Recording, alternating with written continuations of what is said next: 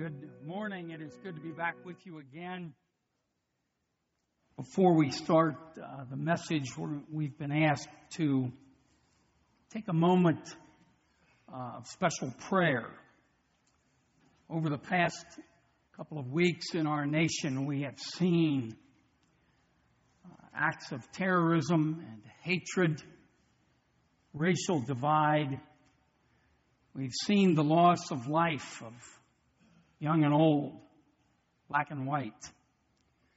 Our nation seems to be a place of divide where hatred seems to be winning the day. And yet we know who is on the throne. But in times like these, we are challenged in terms of who we are and what we are called to do and to be. So, will you join me in prayer? Father, Son, and Holy Spirit, we have sung this morning for your presence, for your freedom from sin and brokenness. Yet, just in these past few weeks, we have seen much hatred and ugliness among us. We've seen even in houses of worship murder and the burning of churches.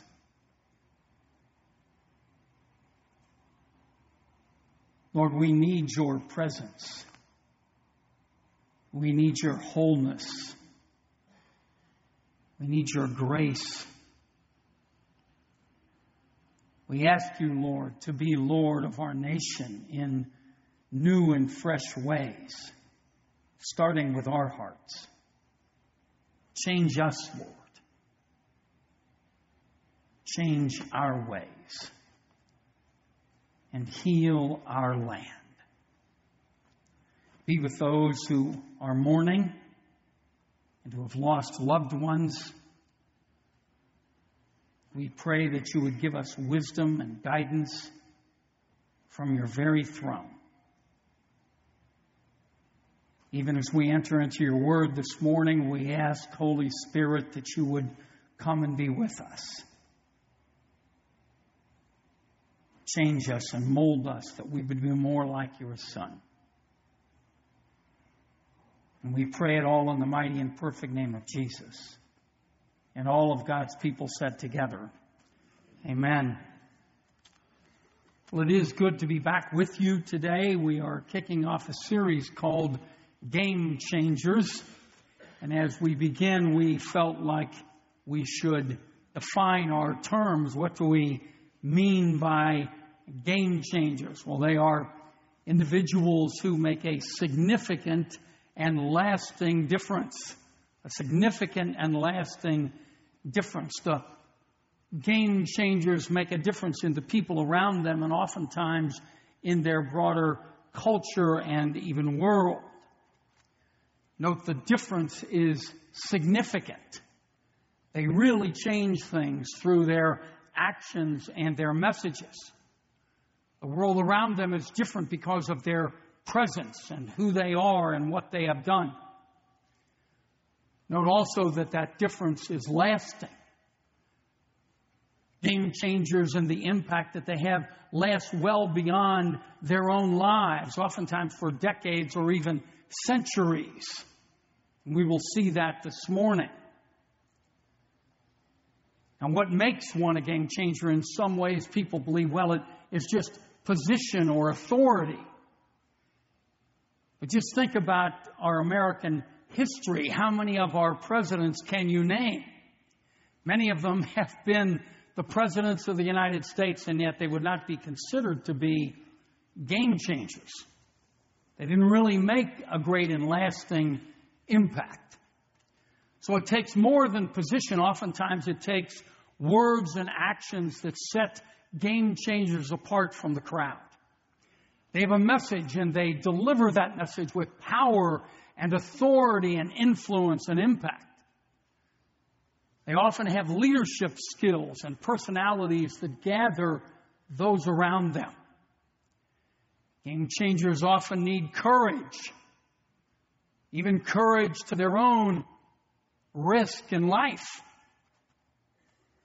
But they are fearless in the face of danger. Simply put, they attract others to their message and their ways. In order for us to get a, a better picture of what a game changer might look like, we're going to look at a few examples this morning. The first would be Martin Luther. Luther in 1517 tacked his 95 Theses on the door of the church in Wittenberg, Germany. He intended to reform the Catholic Church, but in essence, he played a key role in the Reformation that has produced the Protestant Church around the world. Next, we would look at a young woman by the name of Joan of Arc, who helped end the Hundred Year War between England and France. And for her courage, she was martyred. Next, we might consider Billy Graham. I would ask, how many in the audience have ever been to a Billy Graham crusade? Raise your hand. Many of you. And the rest should have gone. but Dr. Graham has preached to millions around the world. He has changed the world around himself for the better. Next, we would think, especially in this time of Martin Luther, how many of us can ever forget his speech in Washington, D.C., where he shared at the beginning of the civil rights movement in our country, I have a dream. What was his dream? That persons would be valued not for the color of their skin, but for their skills and responsibility in doing the right thing. And then we would consider Mother Teresa of Calcutta, India a humble, gentle, quiet person. And yet, a woman who took the message of Jesus, taking to the least of these, those dying on the streets of Calcutta, and she brought the love of Christ to those who were downcast and thrown away by society and culture. Now, these are all game changers. They're different.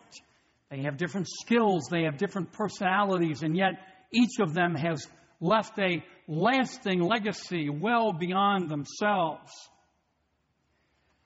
But we would make a huge mistake if we left this morning thinking that the only people that can be game changers are the great people, the skilled people, the Billy Grahams of the world. So I want to show you the next picture. And it's of a family. How many of you were born into a family? The rest of you were too tired to raise your hand. That's okay. That's. But we were all born into a family. Now, you're a part of a family, whether you are married or single or divorced or widowed. We are all members of a family, are we not? We all have the opportunity to be game changers as family members, and we will look at that more closely in a few minutes. But during this series of game changers, we're going to look at biblical characters and we will begin this morning by looking and studying the life of John the Baptist. And the story of this extraordinary man is found in all four of the Gospels. Each of the Gospels has something to say about this game changer. So let us begin by looking at his calling and first his arrival. Well, it is described in the Gospel of Luke in chapter 1, verses 5 through 17. I would ask you to stand in respect to the Word of God as I read this passage from the English Standard Version. Luke writes this In the days of Herod, king of Judea, there was a priest named Zechariah of the division of Abijah, and he had a wife from the daughters of Aaron, and her name was Elizabeth.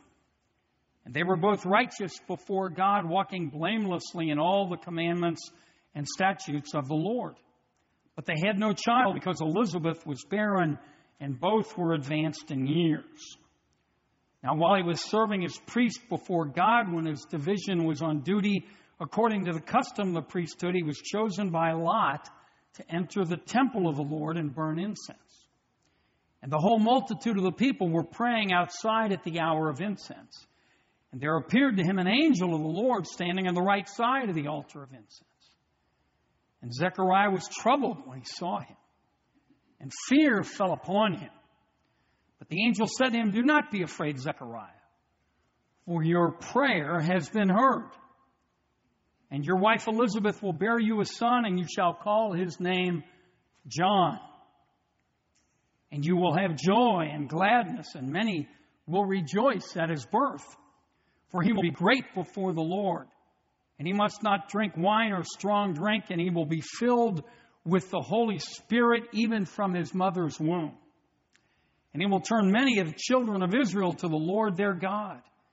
And he will go before him in the spirit and power of Elijah to turn the hearts of the fathers to the children and the disobedient to the wisdom of the just to make ready for the Lord a people prepared. You may be seated. Now, John's father, Zechariah, is a priest. And his mother comes from the line of Aaron, the line of the priesthood. Verses 6 and 7 here says that they were righteous before the Lord. But Elizabeth was barren. They had no child and they were well past childbearing years. So Zechariah, he enters the temple to burn incense in the Holy of Holies. And all the people, they saw this as a solemn work, a solemn calling, and they were outside the temple praying while Zechariah was offering incense before the Lord. He meets an angel and he is afraid. Yet the message of the angel is a, a one of great blessing to Zechariah. He says, Your prayers have been heard. Apparently, Zechariah had been praying that his wife Elizabeth would bear a child. And his prayers have been heard. And he's going to have a son. But most surprisingly, his son is not going to be called by the family name Zechariah, but by the name John. And Zechariah does not believe the angel. He has doubts. How many of us, if we met an angel, would have doubts? I think most of us. He's to be set aside, this child, for the service of God right from his birth. And he will bring great joy to many. Remember, that he was set aside for the Lord's work right from the womb itself. In fact, we could honestly look at John the Baptist and say he was the first Christian witness. For you remember the incident when Elizabeth, who was six months along with John, was visited by whom? By Mary, who was pregnant with Jesus, the Messiah. And what happened when John the Baptist knew that the Messiah was in his presence. Just by the voice of Mary speaking to Elizabeth, the babe what? Leapt in the womb. He was indeed the first Christian witness. And he will live in the spirit and the power of Elijah, and we will comment on that shortly. So that was his arrival. Let's look at his birth itself. It's described in Luke chapter 1, verses 57 through 80. And it becomes clear that the child will be called John. When Elizabeth gives birth, she says to the people that he should be called John, but they say that's not the family name. He should be called Zechariah. And because Zechariah had not believed the angel, he had been what? Mute since that event. And so he asks for a writing tablet. And he writes on the writing tablet, his name is to be John. And immediately after that, he begins to offer a song of praise and worship for the blessing that he and his wife Elizabeth have received. It is clear that the hand of the Lord was upon this game changer from the moment of conception on. So we see his arrival and his birth. Well, what is the role of John the Baptist? We come to understand his role by looking at the words of Jesus found in Matthew 11 and Matthew 14 about John and the words of John about himself. It is clear that this game changer is the fulfillment of at least two Old Testament prophecies. One found in Isaiah chapter 40, verse 3, the other in Malachi chapter 3, verse 1.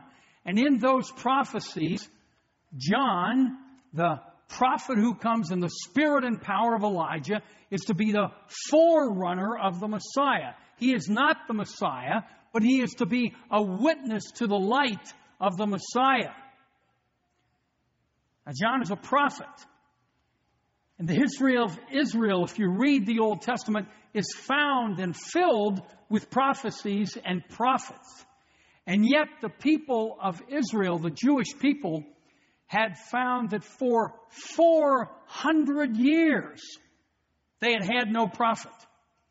Malachi was the last Old Testament prophet in about 400 BC, and there was no prophet until John the Baptist comes. So the people of Israel are excited about what this man might bring. They are, the scripture says, in awe of the birth of this child.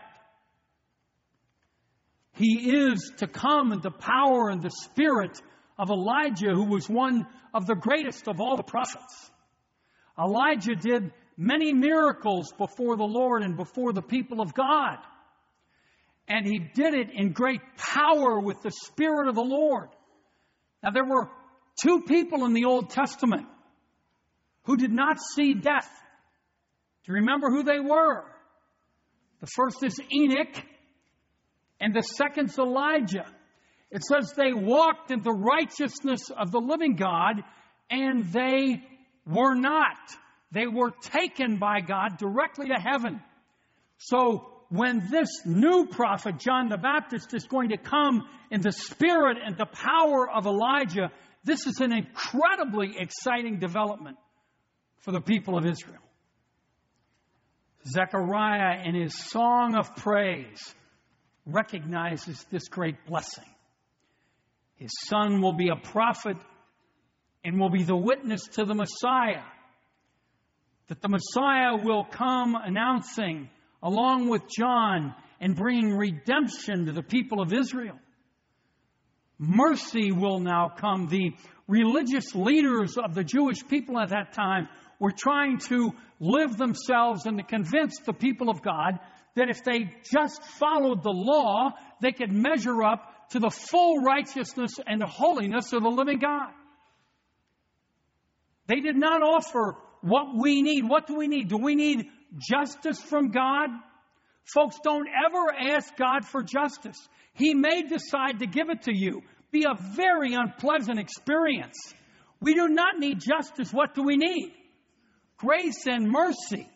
That's the message of John the Baptist. He is going to bring the message of redemption and forgiveness of sin by grace, not by works. Zechariah sings this wonderful song of praise and worship.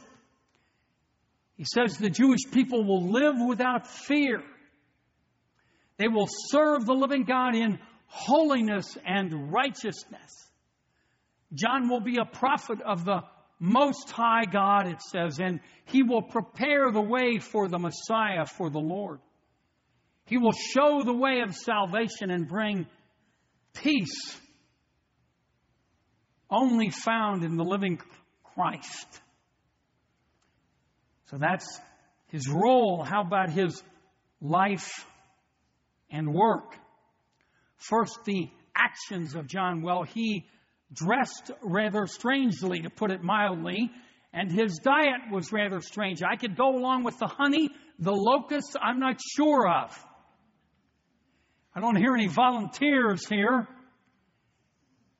But he lived in the desert In Luke chapter 1, verse 18, it says, After he was born, we know nothing of his life until he comes out of the Judean desert in ministry to baptize. I have been in the Judean desert. It is a dangerous and lonely and inhospitable place. The desert was viewed by the Jewish people as a place of temptation and trial. And John lived there for years in preparation for being this prophet in the power and the spirit of Elijah. And who else do we see in the scriptures that lived in the desert for a while as well? But Jesus himself, right after the baptism of Jesus by John, the scripture and most translations don't get the Greek very well. It says that Jesus was led into the desert by the Holy Spirit, but that is not what the Greek means. What the Greek means here is that the Holy Spirit drove Jesus into the desert for his temptation and his trial. And we see at the end of that that the angels came and ministered, but who came to Jesus first in the desert? But the evil one himself. That was the trial for John the Baptist as well. This made him the game changer of the living God. We not only need to see the actions of John, we must hear his message. And what is that message? It is the calling to all people to repent and be baptized for the forgiveness of sins. John is demanding a heart change. John is not really interested in religious people. He is not interested in the externals. Rather, he is seeking men and women, young and old, who will have a heart change for the living God who will live for Christ.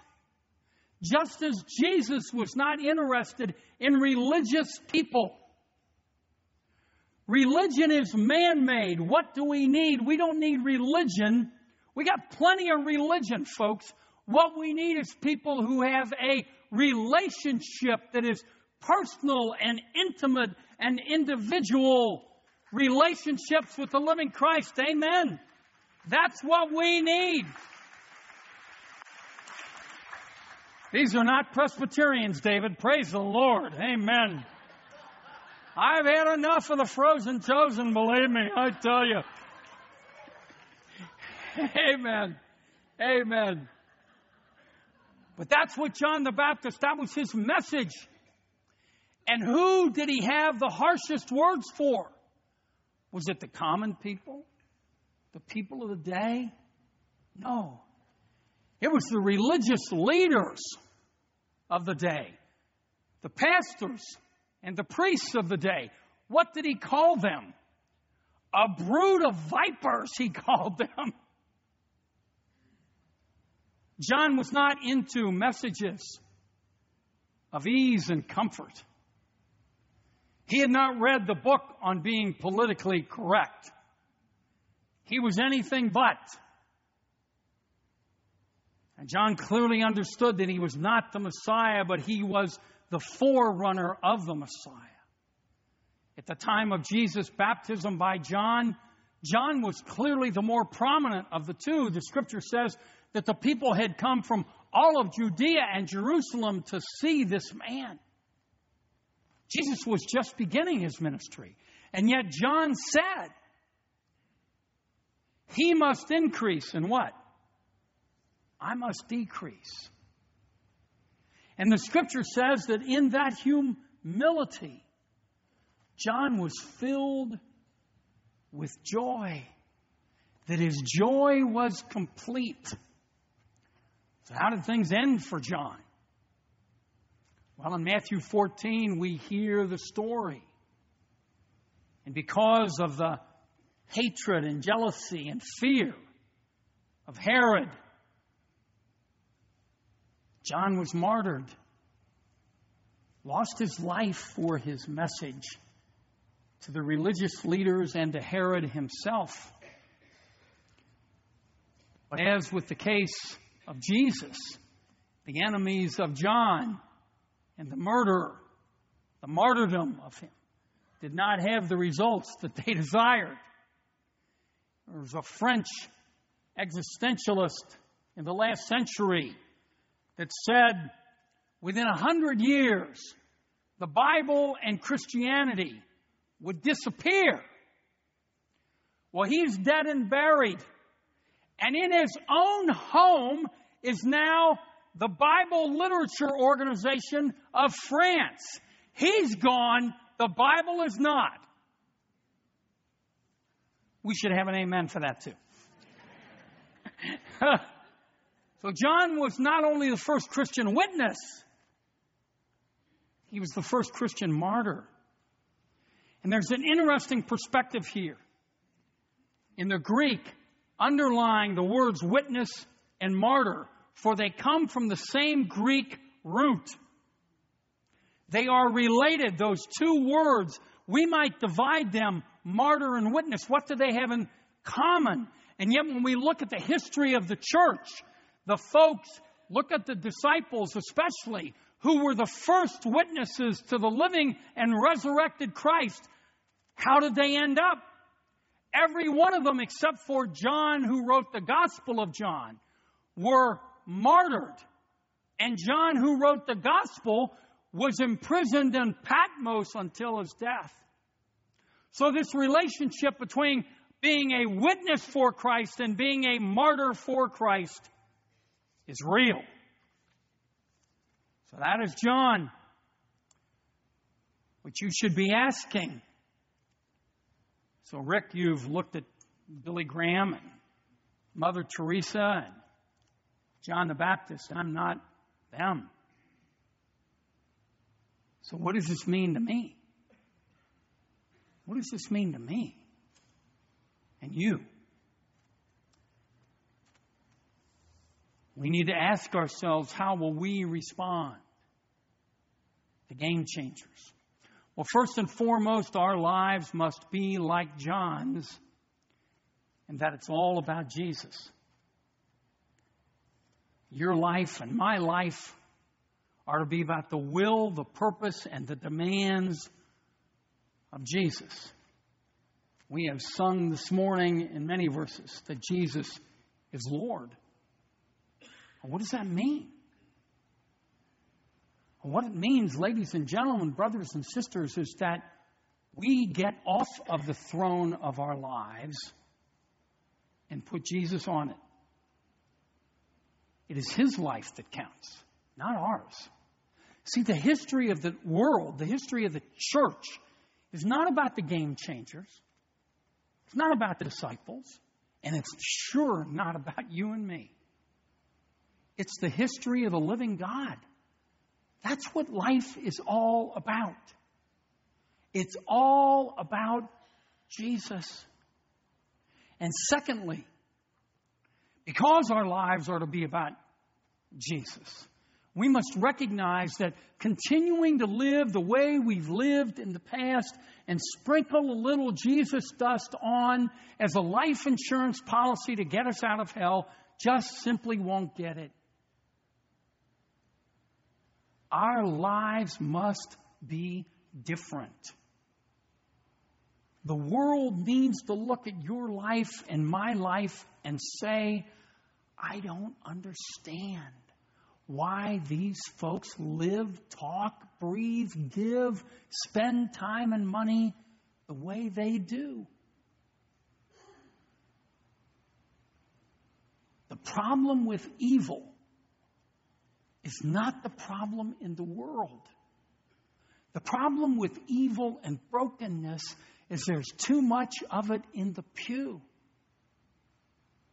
In my life, and in your life. We're not different enough. And the world sees that.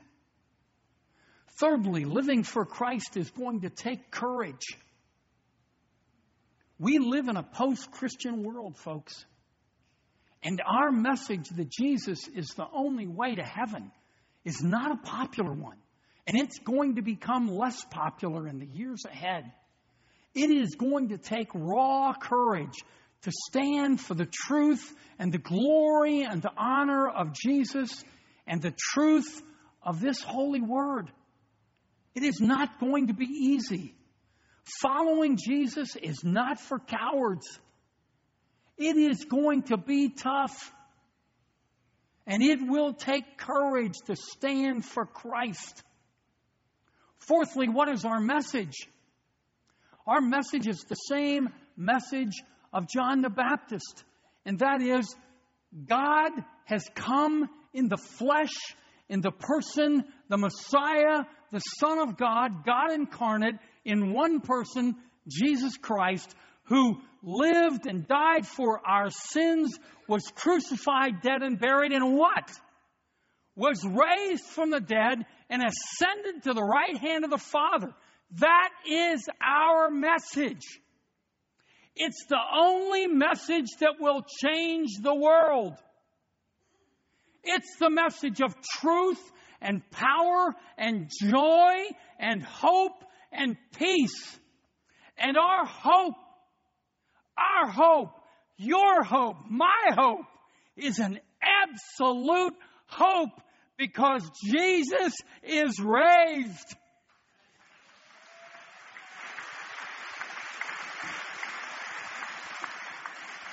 That's the life giving message of your life and my life. And lastly, what is your calling? What is my calling? It is to be a game changer for the glory of Jesus. And you may never preach, and you never may speak in a conference but you all live in a family. And you have the opportunity to be a game changer in your sphere of influence with your children and your grandchildren or your nieces and your nephews and your cousins.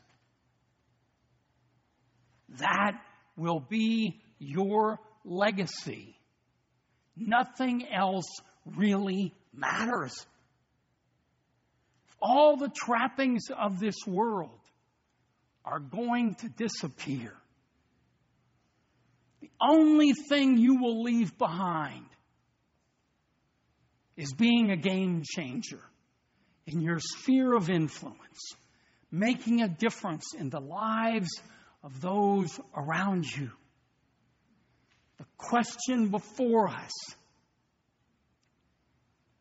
is will we answer the call?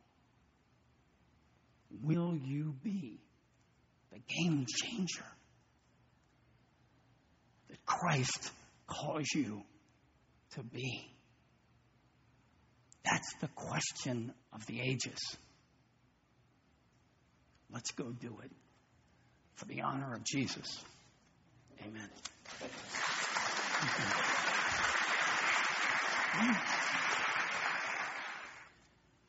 Now receive the benediction. Go in the joy and the peace and the hope and the love of Christ into a world that's looking for game changers. People that will share the message and bring glory to Christ. Go in that way this day. Amen.